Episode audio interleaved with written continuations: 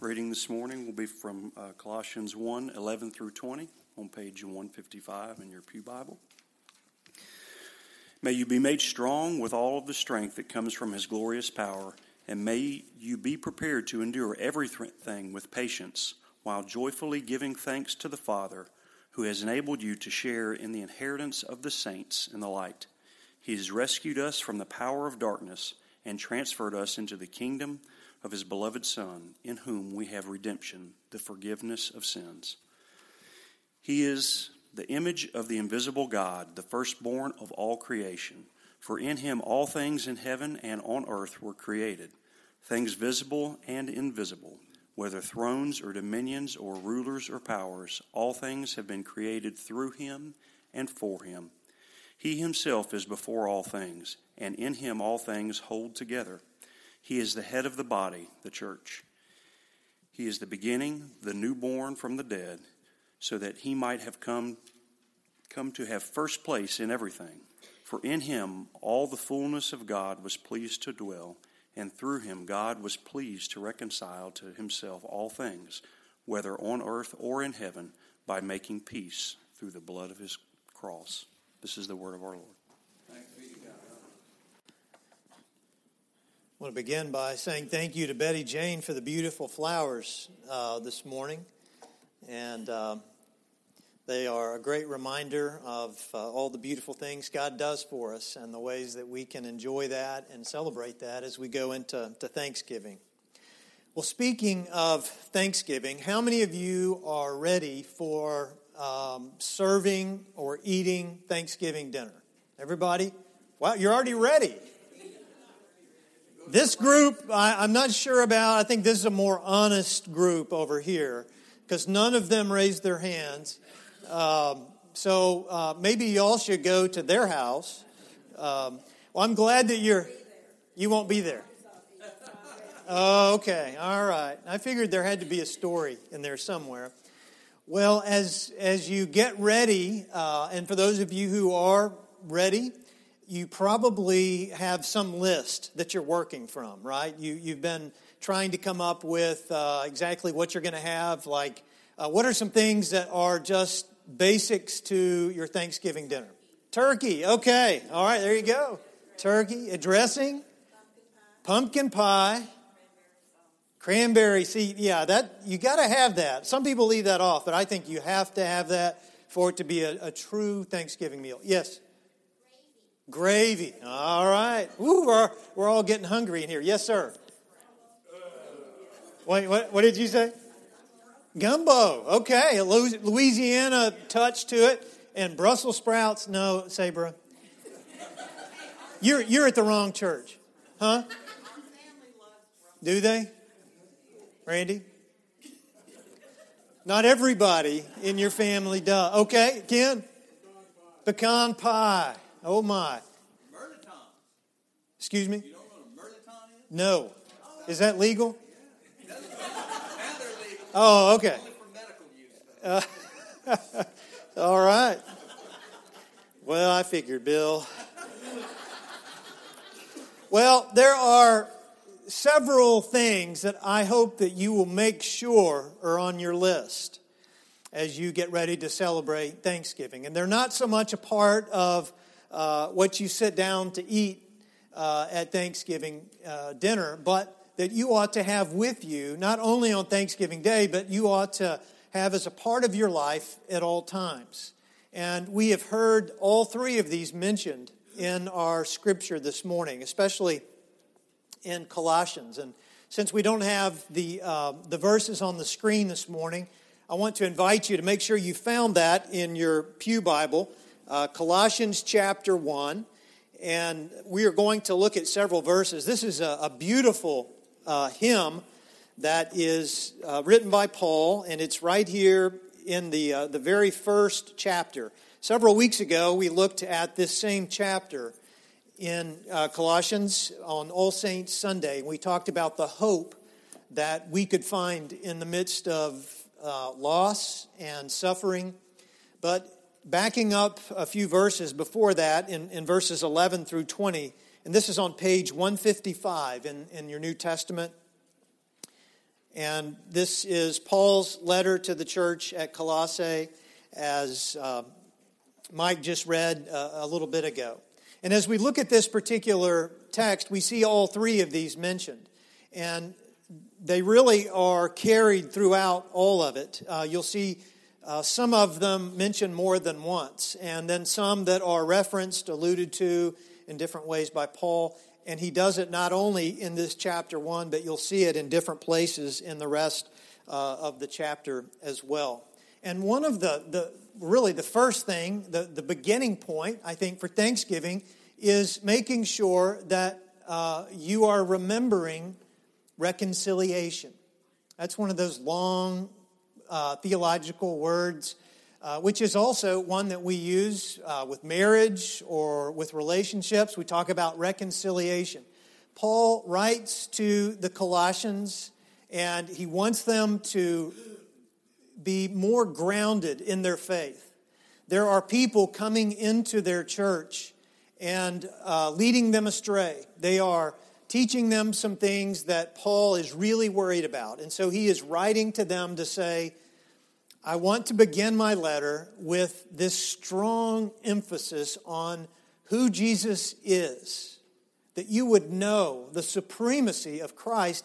And as you hear things that are not correct or maybe a twisted account of who Jesus is, then you would know. You would know without a doubt that this is uh, who Jesus is. And he mentions uh, in this about reconciliation and that Jesus came to reconcile them back to God. If you look in verse 20 there in this first chapter, you will see where he mentions this.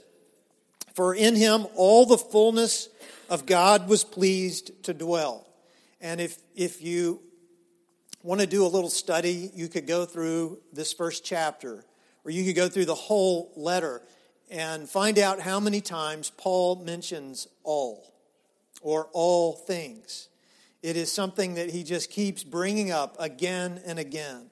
And it is this universality of the work of Christ and uh, how everything, all things, relate to Christ. For in him all the fullness of God was pleased to dwell. And through him, God was pleased to reconcile to himself all things, whether on earth or in heaven, by making peace through the blood of his cross. So Paul is telling them you don't have just some partial reconciliation. Uh, it's not that God only brought a few people that, uh, that he wanted to, to come into relationship with him.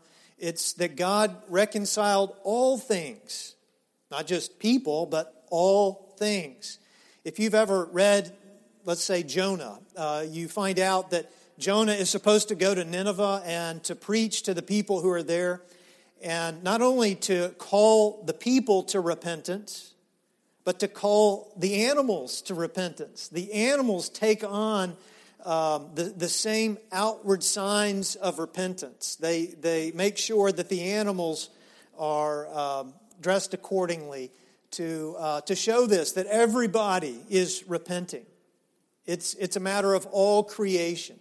Sometimes we forget we're the only ones here, right? Um, there are lots of creatures that accompany us in this world, and God has redeemed, uh, reconciled all things, Paul says, uh, unto himself. And so this would give them significance and, and encouragement in their darkest days that they could know they didn't uh, have to do anything, that God did all of this reconciliation, brought them into, back into a relationship. Even though they strayed away, and he, he mentions things like darkness and sin and, and all of that here. But he says God took care of all of that. And he mentions the forgiveness of sins. Well, there was an article on uh, the website uh, called The Science of Us, and it, it listed the 17 things that we know about forgiveness. So, 17 things. And probably the most interesting scientific study on forgiveness uh, noted uh, really who, not uh, necessarily just what, but who does not forgive. And the article summarized the research in this way it says, Cat, where's Debbie, by the way? Debbie's not here. This is for Debbie. Cats, cats never forgive. Did you know that? Scientists have observed conciliatory behavior in many different animal species. The bulk of the research has been on primates like bonobos, mountain gorillas, and chimps, who often follow confrontations with friendly behavior like embracing or kissing. Scientists have observed similar behaviors in non primates like goats. I mean, even a goat will forgive you. And hyenas, the only species that has so far failed to show outward signs of reconciliation are domestic cats. So, in other words, when it comes to forgiving others, don't act like a cat, right? They're not going to forgive you. We all need forgiveness, don't we? And as we think about what it means to be reconciled, it involves forgiveness. It involves working through particular issues between two people or a person and a cat. But whatever the case, it is bringing these two things together. And what we are to hear today as a great foundation for our thanksgiving is that God has reconciled us. And it doesn't matter what we've done, it doesn't matter whatever our list of sins or uh, whatever things that, that we have done to other people. God has provided us with reconciliation. And the question would be have you entered into that reconciliation? Because it's not something that is coerced. It is something that God invites you to come and to participate in. God says, Come, I, I, want you to come unto me because I have longed for this relationship with you, with, with my creation. And God draws us in that way. And as Paul mentions, this happens through Jesus. God uses Jesus to bring the world closer to God. And I wonder are you feeling that sense of proximity? Are you feeling that reconciliation and the forgiveness and the, the restoration that God has provided? If you have, that I am confident that, that, that this will be on your list. That when you wake up in the morning, you could, you could just rejoice in knowing that God has looked upon you, that God loves you, that God uh, overlooks whatever faults you may have, whatever things that you've done wrong in the past. And as Jesus would express every day of his life, and even in his death, that God forgives us unconditionally. Why is that so hard for us to accept? Why do we sometimes refuse that reconciliation? Be sure that that one is on your list. A second item that we find here is another R word it is redemption. And Paul writes to the, the Colossians about redemption, and he uses uh, a couple of verses, not just in these two verses, but if you look in, in verses 13 and 14 in this first chapter, it says, He has rescued us, that's a good word, He has rescued us from the power of darkness, and He has transferred us into the kingdom of His beloved Son. So we've changed kingdoms. Or, He says, You have gone from no kingdom at all into the kingdom of, of Jesus, into the kingdom of God in whom we have redemption, the forgiveness of sins. Paul probably understood that they didn't feel very useful, that they felt apart. They were apart from so many other uh, Christians and churches, and they were dealing with uh, some real struggles in their uh, region. And probably with people coming in and telling them they weren't good enough uh, as they battled with uh, Gnosticism and this idea that the, the body is sinful and uh, your, your soul uh, is in battle with your body, and uh, just this whole idea of what, what Paul would refer to as a false teaching. Um, that they could really never be good enough. And Paul wants them to know you've not only been reconciled, you have been redeemed. And in a financial sense, if you think about being uh, bought back, you, you redeem something, you, you buy something back, or you bring something back, or you make something useful again. Paul says, You are now useful because of, of what Christ has taught you and because you have received this beautiful news, this gospel that was preached to you as people came into your city and told you about Jesus. You responded, and you are being used by God in your world. The, I don't know how many Who fans there are. Bill, I'm sure, would be one. Um, uh, and, uh, and Scooter back there. And, oh, okay, Clay. We've got a few Who fans. Uh, John Entwistle, who was the uh, former bass guitarist with The Who, he once made a guitar composed from the parts of five broken guitars. Bill, this just sounds like you. Uh, and he called this guitar Frankenstein. One day, the rest of the band came into his hotel room to find him jumping up and down, saying, It's alive! It's alive! Entwistle described his creation in this way, and this comes uh, from an article by Andy Scarliffe uh, titled "The Ten Most Wanted Fender Basses." Right up your alley, Bill. Yeah. He says, uh, "I put this together in San Francisco on a day off, uh, partway through a Who tour. It's the remains of five smashed basses, hence the name Frankenstein."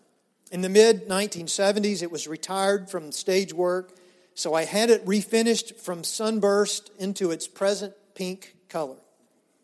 I used this baby uh, from 1967 onwards through our most famous tours. The neck, pickups, and uh, circuitry are uh, from a dead slab bass, the tailpiece from a jazz bass, the pick guard from a black P bass, and the machine heads from two white P basses. I don't know what any of that means, but it took two hours with a Phillips screwdriver and a soldering iron, and I was ranting around my hotel room screaming, It's alive! It's alive! After Entwistle's death, this guitar, Frankenstein, was auctioned at Sotheby's in London. And it was expected to fetch about $10,000. Instead, it fetched a staggering $100,000. Anyone looking at those broken guitars would have thought that they were good for nothing. But he was able to take things that were broken, things that were, were no longer useful in most people's eyes, and bring them together to make them something special and, and very uh, expensive. And that is what Paul is getting at with this word redemption. That, that God took all of the broken people and all of the pieces of the broken people and pulled them together to say, I'm going to do something very special. I'm going to redeem this broken creation and, and put it back together in a way that, that looks like my son, Jesus. And this was encouraging for those Colossian Christians. And it ought to be encouraging to us today as well. It ought to lead us to great thanksgiving because we realize we have been broken. Maybe this morning you feel broken in a lot of different ways. Maybe you uh, see the pieces of your life just kind of scattered around and you're not sure how you could ever get those back together and God gives us a way. God says, I have taken care of that. Whenever we hear the word saved, we ought to think about this word redemption, uh, of how God saves us. And that, that word in the, uh, the original language, uh, the Greek language, means uh, made whole, that God has taken what was incomplete and made it whole. And that is what God has done for us in Jesus. He has made us whole. So when somebody says, get, get your act together, get yourself together, you could say, I already have it. It's all already together. It may not look like it at the moment, but I, I am all together because God has brought me together. He has brought all of the random broken pieces and made something awesome. And as you sit down for your Thanksgiving meal, that you celebrate the awesomeness of, of who you are and how great God has made you to be. So, reconciliation and redemption, but also connection. That's a third thing, a third item that ought to be on our Thanksgiving list. If you look here in verse 17, Paul mentions this as he talks about the uh, really what is the glue of the universe. He says, He himself is before all things, and in him all things hold together. This holding together, it, it is cohesion. That, that Jesus is holding everything in the universe together. And again, this had to be of help to those Colossians as they felt separated and scattered in so many different ways. That as they would remember who they were in Christ, then they could always find their place. They could know that nothing's going to pull them apart, that they're not going to fall apart uh, because of anything that would ever be done to them. They had been made whole, and it was for good.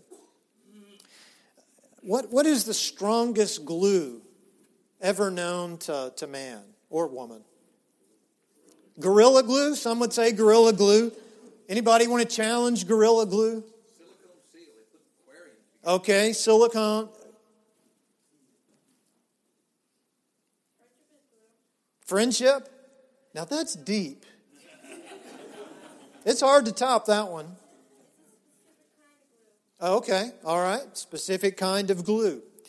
Well, um, some of them that were researched were super glue or crazy glue. Those were kind of the uh, early ones. Remember the guy who had it on his helmet and was hanging on a, um, a beam? I don't know if that really happened or not. But the uh, Quora website, they did a study on this. And uh, those glues, the uh, super glue and crazy glue, are actually a class or type of adhesive called cyanoacrylate, also known as instant glues. And so these are very powerful. And if you're looking for glue in a strength to strength uh, perspective, then these probably do supply the strongest bond. So super glue probably does give you the strongest bond. And, you know, they're resistant to most chemicals, water, and even heat. However, they are not flexible. So they can bend or expand or contract, and they become brittle and they'll just break. Uh, others may think it's uh, two part epoxies because they are strong, flexible, waterproof, and resistant to heat, cold, and chemical exposure. Uh, and they are high performance adhesives that are used in uh, aircraft. I mean, you definitely want your aircraft uh, to stay together, right, Randy? you probably use super glue on yours. Um, but you want everything to stay together as you're up there and uh, dealing with all of the stress uh, of uh, flying. But also uh, things that other like big boats and um, other things that are definitely taking on water and the stressors around them. But it does turn out that Gorilla Glue, whoever said that, uh, probably wins here uh, because it is super uh, adhesive. It is a polyurethane adhesive, like two part epoxies, can bond to a variety of substrates and is resistant to water, heat, pretty much everything. And so go out and buy you uh, a tube of Gorilla Glue, um, and you can celebrate. But as we think about the, the super glues that we have around us, we can also remember uh, that, that Jesus is referred to here in such a way that, that Jesus is the glue of the universe. Jesus holds all things together. And as we are in a day, especially in a nation where it seems like everything is, is being pulled apart, we can know that we are held together right here in this place today.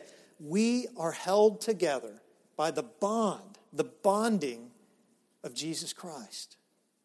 And as an individual, you can know that no matter what comes your way, whether it's suffering or sickness or depression or problems that, that relate to relationships or whatever else it might be, finances, that you can know Jesus is holding you together. Now, in our prayer requests that we get each week, almost without fail every week, one of those will mention one of the things I just mentioned finances. Pray for my finances. Pray for uh, this particular illness, either of my own or someone else's. Pray for our nation. I mean, there are just many things that are, are listed there for us. And all of those things, Christ brings us together and holds us together. And even though it may feel like we're falling apart and, and things are coming apart at the seam, that we are held together by the strongest um, element in the universe Jesus Christ. How does this relate to how we function as a church? We've been having a, a great time on Wednesday nights. There is a, a group, uh, mainly our church council, that has been coming together to uh, follow up on our Dawnings retreat that we had in May and talking about who, who does God want us to be? And what does God want us to do? Those are two questions. There's no agenda. We just try to answer those questions. Who does God want us to be? And then what does God want us to do? And as we've been talking about those things and talking about uh, what it means to have a vision for the church and what it means to uh, form together, to have spiritual formation, and to engage the world around us. We, uh, well, I think I have them right here. I feel like Jimmy Fallon pulling stuff out of underneath. Uh, I passed out Play Doh the other day. They're horrified that I would show you these. And uh, I had them mold some things as we read from Jeremiah about uh, the potter and the clay. And we did some different assignments with it. And I'm not going to pass these around, but uh, we're, we're, going to fully display them one day. Uh, and this is not Play Doh, it's a knockoff. It's um, Happy Dough. Apparently, you can eat it as a toddler. It comes out looking just like, well, never mind. Um, but the, uh, the thing about all of that was for us to, to recognize what it means to be formed and, and, and to be held together as a congregation. And we need that for us to really be the congregation God wants us to be. And that's what we want, right? For us to be that, we have to recognize what it is that we have in common. Because we are an extremely diverse congregation, which is good. That's what we want to be. And I believe firmly that's what God wants us to be. But if we're going to thrive in that diversity, we must understand what it is that holds us all together. And that is Christ. As you think about Thanksgiving this week, give thanks for this common bond that we have. Give thanks for the glue of the universe that holds you together as well. Whenever I go to the store, uh, and, and I think about what it is that I need, I find that I have to write it down, right? Uh, if I don't, I walk in the store, and I, I haven't been to the new Whole Foods yet. Uh, Jenny tried to get me to go the other day, and I told her I was praying and uh, was not able, not able to do that at that particular time.